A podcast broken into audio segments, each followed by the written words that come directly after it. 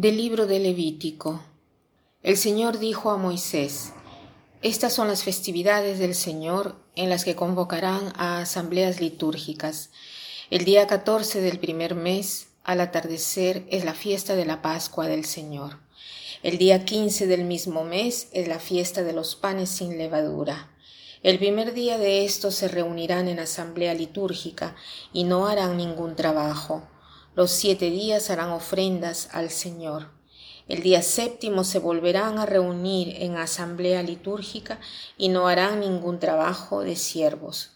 Cuando entren en la tierra que yo les voy a dar y recojan la cosecha, le llevarán la primera gavilla al sacerdote, quien la agitará ritualmente en presencia del Señor, el día siguiente al sábado para que sea aceptada.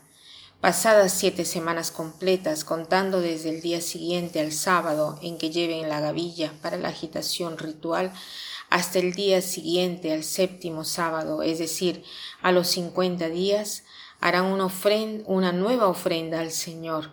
El día diez del séptimo mes es el día de la expiación. El día quince de este séptimo mes comienza la fiesta de los campamentos, dedicada al Señor, y dura siete días. El primer día se reunirán en asamblea litúrgica. No harán trabajos serviles. Los siete días harán ofrendas al Señor. Estas son las festividades del Señor en las que se reunirán en asamblea litúrgica y ofrecerán al Señor oblaciones, holocaustos y ofrendas, sacrificios de comunión y libaciones según corresponda a cada día. Hoy quiero comentar con ustedes la primera lectura de la misa que es eh, del libro de Levítico. Este libro es el tercero de la Sagrada Escritura y se llama así porque toma en consideración reglas y normas para los levitas. Los levitas eran sacerdotes del pueblo hebreo. El hebraísmo tiene como privilegio la santificación del tiempo en, en lugar que del espacio. Nosotros, por ejemplo, privilegiamos la santificación del espacio, o sea, que tenemos iglesias, catedrales, monumentos, museos, todo lo que es visible, eh, mostramos eh, lo sagrado a través del espacio. En cambio, para el hebreo, la santificación del tiempo era más importante que la del espacio. Por lo tanto, el pueblo hebreo es conocido por esto como el pueblo del sábado, el pueblo que ha conservado el sábado como recurso y como asamblea, como reposo y reunión.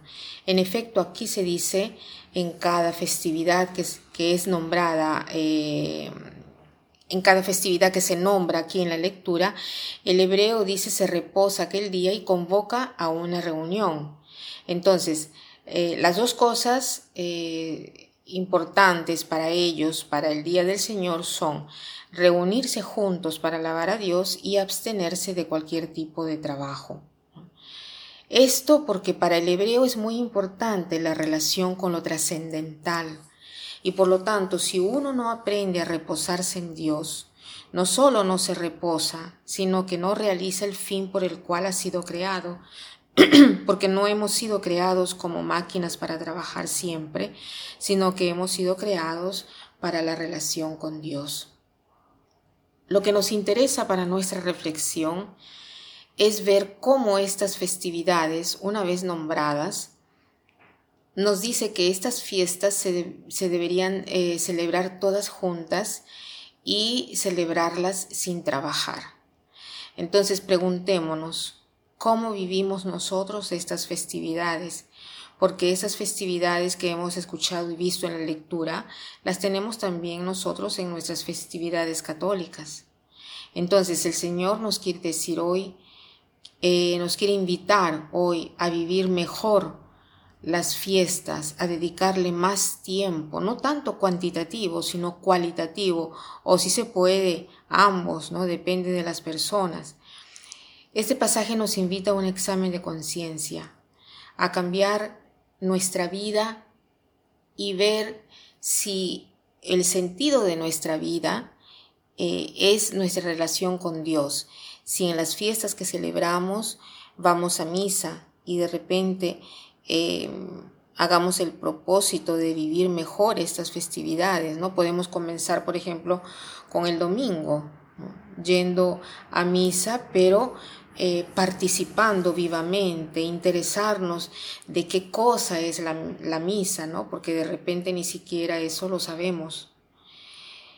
Para terminar, quiero citar eh, una frase que dice así, no es el pueblo hebreo que ha conservado el sábado, sino que es el sábado que ha conservado al pueblo hebreo. Que pasen un buen día.